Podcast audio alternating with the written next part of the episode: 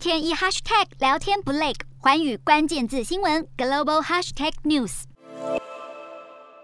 你的社群平台也被黄绿灰格子洗版了吗？这是全球现在最夯的猜字游戏 Wordle，无广告、免登录、玩法简单的小游戏，让欧美、台湾玩家都爱不释手，就连美国知名主持人都加入游玩行列。Wordle 在短短三个月内以病毒式传播轰动全球社群网络，从去年十一月至今年一月底，玩家数量就从九十人跃升至两百七十万人。玩家每天只有六次机会猜出一个五个英文字母组成的单字，解谜后还能以不泄露答案、仅用颜色呈现的方式分享在社群媒体上，勾起他人好奇心与好胜心。该款游戏的开发者美国软体工程师沃德尔认为。简单上手的设计与版面，并富有挑战性，是他成功的秘诀。就连《纽约时报》也被吸引，二月宣布已经以低于七位数美元收购 Wordle，作为其数位转型路上的订阅救星。而在《纽约时报》的第二大订阅业务，是以字谜为主的游戏订阅内容，Times Games，